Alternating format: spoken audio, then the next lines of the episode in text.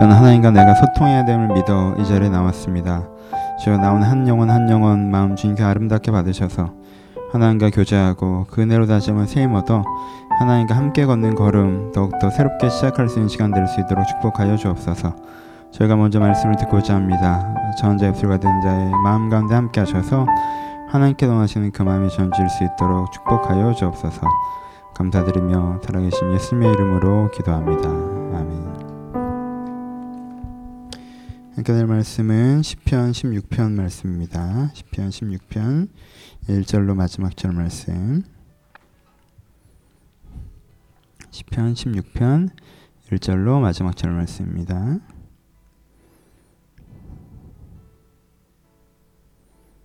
다 쳐주셨으면 한 절씩 교독하십니다. 자 1절 있습니다.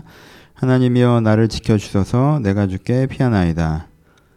내가 여호와께 아뢰는 주는 나의 주시오니 주밖에는 나의 복이 없다 하셨나이다. 땅에 있는 성도들은 존귀한 자들이니 나의 모든 즐거움이 그들에게 있도다. 다른 신에게 예물을 드리는 자는 괴로움을 더할 것이라. 나는 그들이 드리는 피의 전제를 드리지 아니하며 내 입술로 그 이름도 부르지 아니하리로다. 여호와는 나의 산업과 나의 잔의 소득이시니 나의 분깃을 지키시나이다. 내게 줄로 재어준 구역은 아름다운 곳이며 나의 기업이 실로 아름답도다. 나를 훈계하신 여호와를 송축할지라 밤마다 내 양심이 나를 교훈하도다. 내가 여호와를 항상 내 앞에 모시며 그 나를 오른쪽에 계심으로 내가 흔들리지 아니하리로다. 이러므로 나의 마음이 기쁘고 나의 영도 즐거워하며 내 육체도 안전히 살리니 이는 주께서 내 영혼을 수월에 벌지 아니하시며 죄의 거룩한 자를 멸망시키지 않으실 것입니다. 같이 읽습니다.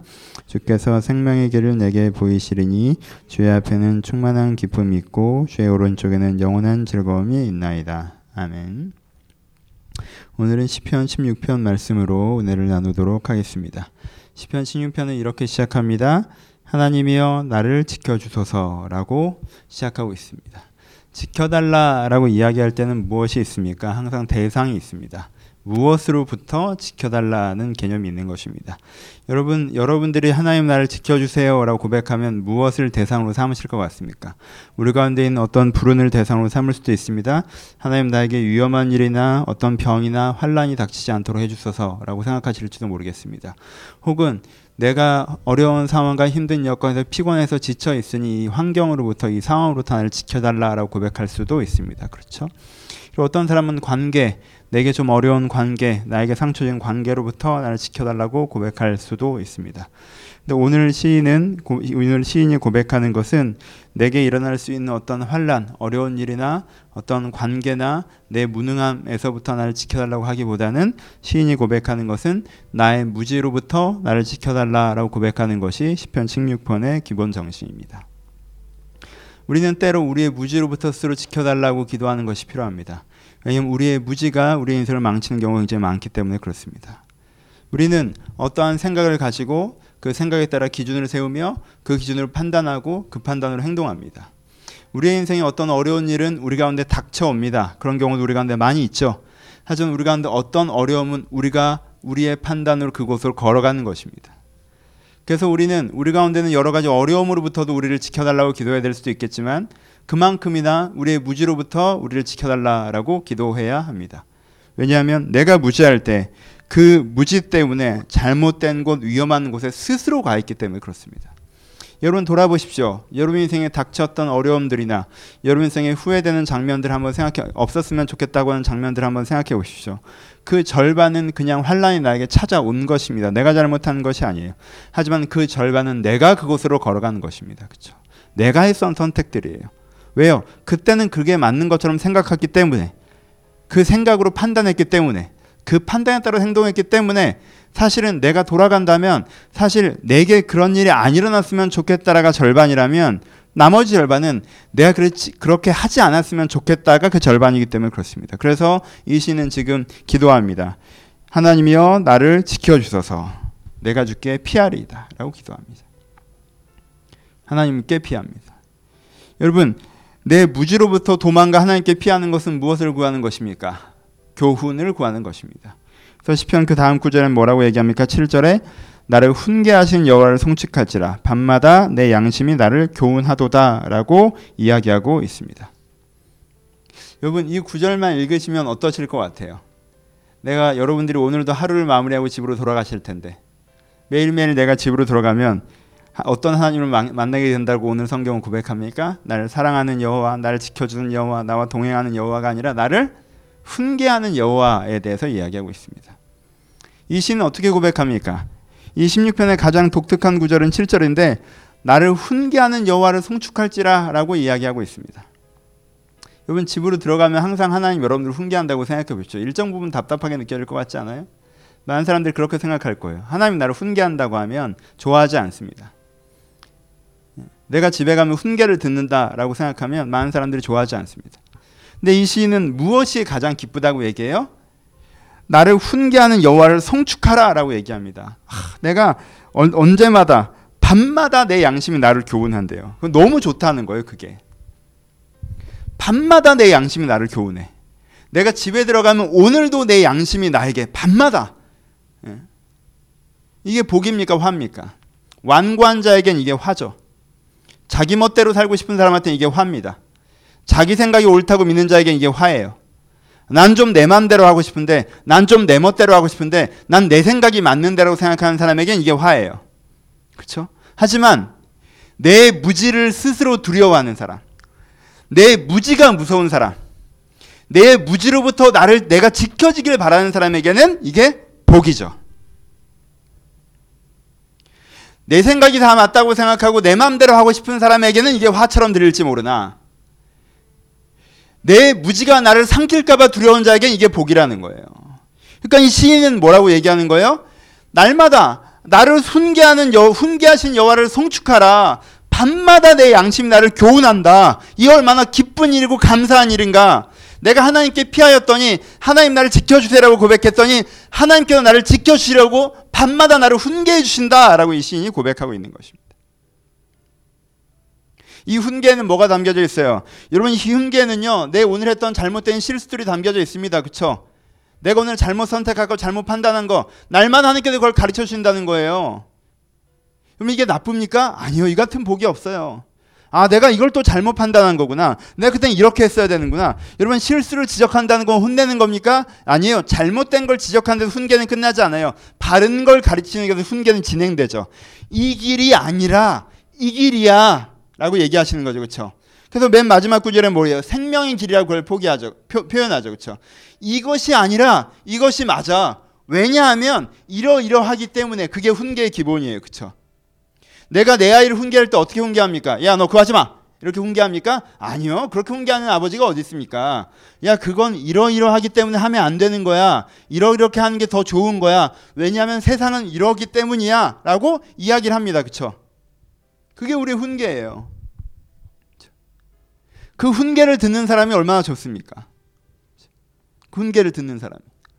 내가 집에 들어가면은 내 양심이 내 안에 있는 그 하나님의 영이 내 양심을 깨우치셔서 내가 하루를 이렇게 살고 아 내가 잘했지 뭐 내 입장은 그럴 수 있지 뭐 내 판단이 맞지 뭐 그러는 게 아니라 내가 밤에 집에 들어서 앉아서 잠잠히 기도하면 아 하나님 아, 그건 내가 잘못 생각했던 거고 내가 그건 잘못 말했던 거고 내가 잘못 판단했던 거구나. 왜? 이게 더 맞는 거니까. 이게 더 좋은 거니까.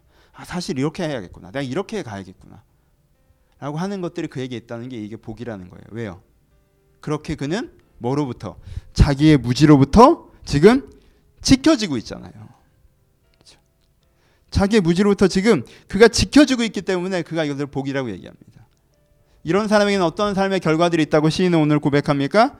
그가 표현하기 이렇게 얘기합니다. 9절에 이러므로 나의 마음이 기쁘고 나의 영도 즐거워하며 내 육체도 안전히 살리니라고 표현합니다.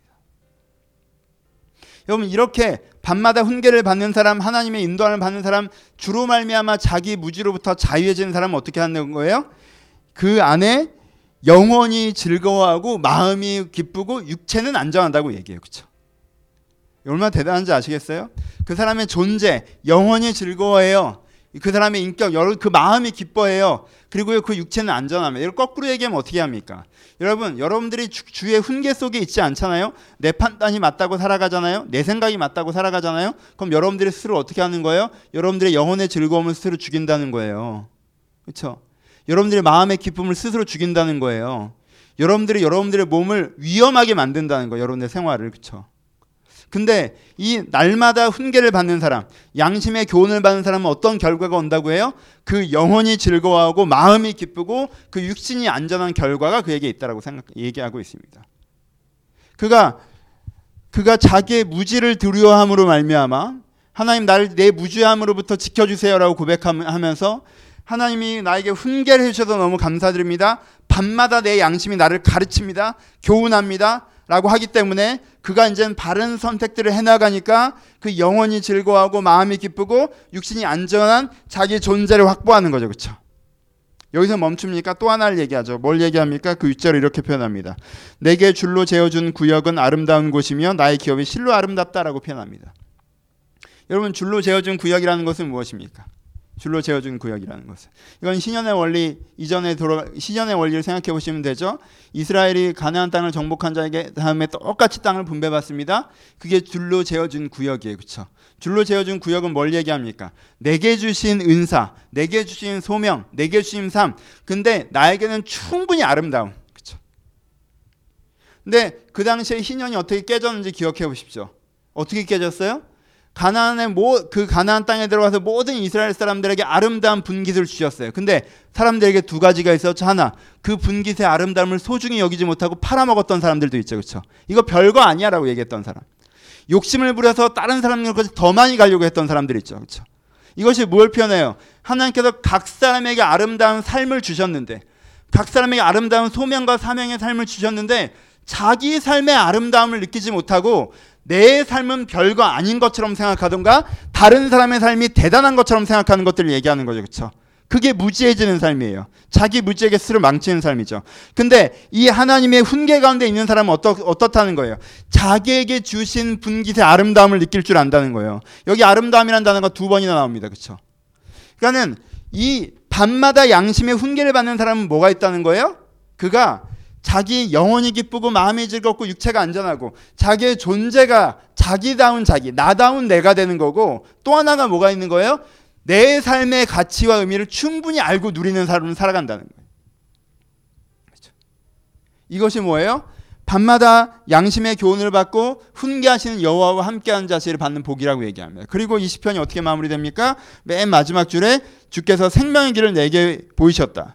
주의 앞에는 충만한 기쁨이 있고 오른 오른쪽에는 영원한 즐거움이 있다고 하면서 이렇게 하나님을 따라가는 사람에게 기쁨과 즐거움이 있다라고 하면서 시, 시를 마무리하고 있습니다. 정리해서 한 번 더 얘기해 봅시다. 가장 먼저 뭐가 필요하다고 했어요, 여러분? 여러분, 하나님한테 지켜달라고 하세요. 무엇으로부터? 여러분들의 무지로부터.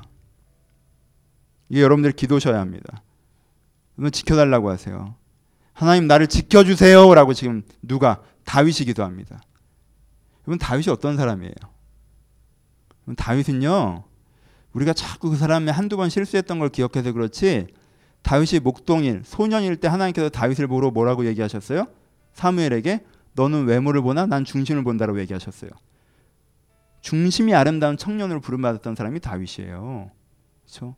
이거 보통 수준이 아니라고요. 그 일생을 평가하면서 하나님이 그에 대해서 어떻게 얘기하셨습니까? 나의 마음에 합한 자라고 표현하셨어요. 근데 그 다윗이 어떻게 고백해요? 그 다윗이 하나님 내 무지에서부터 나를 지켜달라고 고백해요. 여러분 우리 가운데 이 겸손한 기도가 반드시 있어야 합니다. 여러분들이 다 맞는 것 같죠? 여러분들이 제일 똑똑한 것 같죠?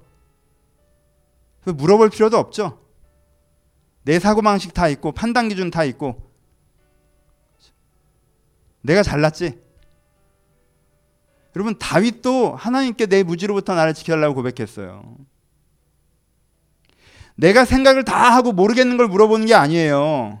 내가 판단, 다 하고 헷갈리는 걸 물어보는 게 아니에요. 내가 열 발자국 중에 아홉 발자국을 죽일 길로 걸어간 다음에 마지막 한 발자국 어디로 가냐고 물어보는 게 아니에요. 하나님, 나의 무지로부터 나를 지켜주소서라고 고백해야 됩니다. 왜요? 여러분들이 생각대로 판단하고 움직이고 선택해서 살았을 때 여러분들 여러분들이 여기서 말하는 결론에 다다른 적이 있어요, 없어요? 여러분들이 판단하고 생각하고 움직였더니 어디로 가요? 영혼의 즐거움이 없죠? 영혼의 즐거움이 없어. 그냥 사막 같아. 사걱사걱하고 무료하고 마음의 기쁨도 없죠. 세상에 재밌는 거 하나도 없는 것 같고 육신도 안전하지 않아요. 내게 주어진 삶이 별거 아닌 것 같아요. 다른 사람의 삶이 대단해 보여요. 여러분 여기로 가셨습니까? 그건 겸손하셔야 돼요. 내가 판단을 못하는구나라고 생각하셔야 돼요. 내가 내 기준과 내 판단으로 쭉 걸어가서 내가 내 생각과 내 기준과 내, 기, 내 생각과 내 기준으로 판단해서 쭉 걸어가서 그 결과가 이 16편에서 얘기한 그 결과라면 무지한 자들의 결과 내 인생은 뭔가 초라한 것 같고 내 인생의 의미도 모르겠고 남들이 대단해 보이고 내가 가진 건 아무것도 아닌 것 같고 그리고 나도 마음에 영혼에 불안이 있고 안정이 있고 허무가 가득하고 내 육신은 불안정하고 위험하고 여러분들이 서 계신 곳이 그곳이라면요 하나님을 거기서 원망하기 전에 왜 이렇게 됐냐고 얘기하기 전에 내가 정말 판단을 잘 못하는 사람이라는 생각을 하셔야 돼요. 그리고 간절히 기도하셔야 돼요. 어떤 기도? 주여 나에게 나를 훈계하시는 여호와를 만나게 해달라고 기도하셔야 됩니다. 잔소리 듣는 거 싫어하고 내가 하나님한테 하나님이 나한테 뭐라고 하면 됐고 그건 말고 그냥 내가 원하는 이런 건좀 해달라 이런 대화가 안 돼요. 나를 훈계하시는 여호와를 찾으셔야 돼요. 내 기준으로 다 생각하지 마시고 나를 훈계하시는 여호와 밤마다 내, 나를 교훈하시는 그 하나님을 찾으셔야 된단 말이에요. 밤마다 내 양심이 나를 교훈하면 밤마다 내가 훈계하신 여호와를 만나면요. 그렇게 그 아침 그 밤을 맞이하는 사람이 그 아침에 하는 선택은 하나님의 선택일 수밖에 없고 그 선택들이 쌓일 때 마음은 즐겁고 영혼은 영혼은 기쁘고 삶은 안전하며 내게 주어진 분깃이 아름다운 줄 아는 삶을 살아갈 수가 있는 거예요. 이 눈을 뜸의 역사가 일어나야 됩니다. 그때 이 시인처럼 우리가 어떻게 고백할 수 있는 거예요? 이 시인처럼 주께서 생명의 길을 내게 보이셨으니 주의 앞에는 충만한 기쁨이 있고 오른쪽에는 영원한 즐거움이 있나이다로 고백할 수 있는 여러분 주님 따라가는 것이 기쁘고 즐거운 일입니다. 주님 따라가는 것이 기쁘고 즐거운 일이. 성경에서 이중적인 표현을 쓰죠. 어렵고 힘들고 고난스 고통스러운 길이다. 예, 맞아요. 근데 그건 어떤 사람들이 볼 때 얘기하는 거예요? 세속적인 관점으로 평가하면 이런 if가 들어가는 거예요. 세속적인 관점으로 평가하면 어렵고 힘들고 고난스러운 고난의 길일 수도 있죠. 여러분 그건 음전화 간단한 줄 알아요? 여러분 세속적인 관점으로 평가하잖아요. 그럼 여러분들도 고난 받는 사람들이에요. 그렇잖아요. 수요일 저녁에 수요일 저녁에 저 친구는 평창동 살고 이 친구는 일산 살고 이 친구는 오늘 처음 봤지만 인천 살고 이분은 삼본 살고. 여러분 지금 주일 이 수요일 저녁에 내가 직장에서 일 다 하고 집도 먼데 여기까지 가서 목사가 막 소리 지르는 거 듣고 앉아 있어야 되고 또 깜깜하게 불 꺼놓으면 한 4, 50분 눈 감고 기도해야 되고 여러분 이거 세속적인 관점 이게 고난이에요? 평화예요? 어? 여러분 이, 이 의미를 모르는 사람에게 그걸 하라고 시킨다고 생각해 봐요. 그게 고난이에요? 평화예요 차라리 학원을 다니지. 그렇지 않아요? 이게 고난이에요. 세속적인 관점에는 고난인데요. 영적인 일이요. 하나님께서 말씀하시는 게 십자가의 길은 고난의 길이다. 세속적인 관점에서 보면 고난인데 영적인 관점에 보면 그리고 여러분들이 진짜 느끼는 건 뭐예요? 기쁨과 평안의 길이어야 해요. 기쁨과 평안의 길이고. 그것이 우리 가운데 주어진다라고 말씀하고 계십니다. 말씀 마칩시다. 제가 좋아하는 시편이에요. 저 이런 거 좋아하잖아요. 훈계 뭐 이런 거 좋아하잖아요. 그렇죠? 가르침 받고 이런 거 되게 좋아합니다. 그렇죠? 지난주 설계 힘 주시는 하나님 얘기를 했어요. 그렇죠? 하나님 힘 주시는 얘기를 했습니다. 이번 주 설교를 하는 게 이 본문이에요.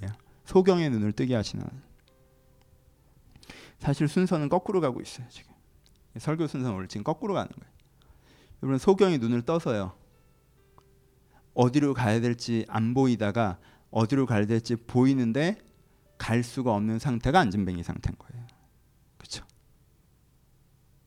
문둥병자가 떨어져 섰던 팔다리는 다시 붙었는데 그게 자기 뜻대로 안, 안 움직여지다가 움직여지는 게 중풍병이 낫는 거예요.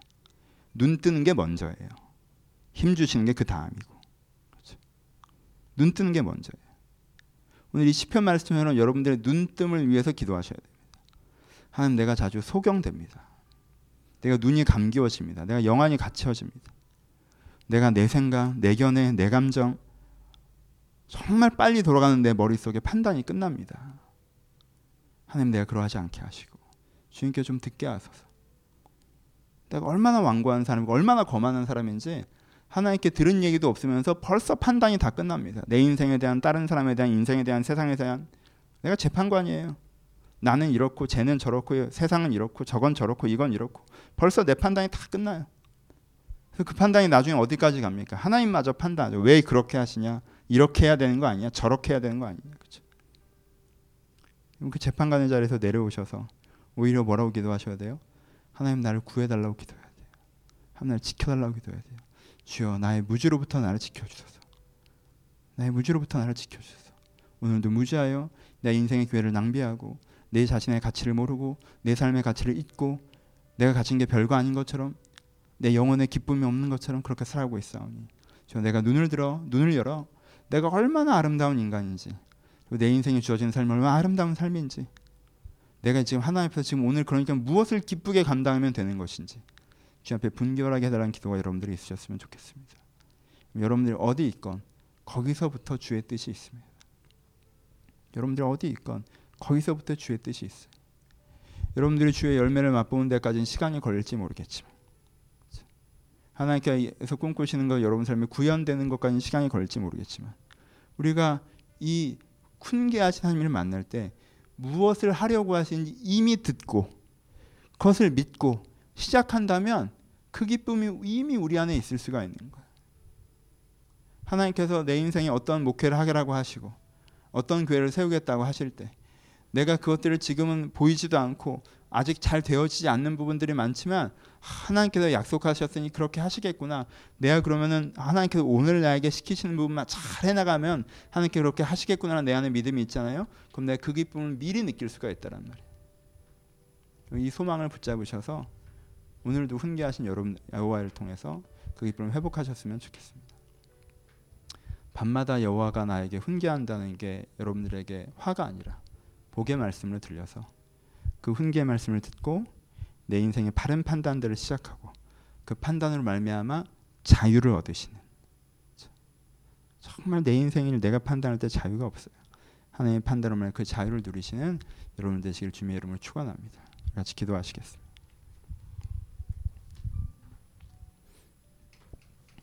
우리 들은 말씀 생각하시면서 먼저 같이 기도했으면 좋겠습니다. 두 가지를 구하십시오.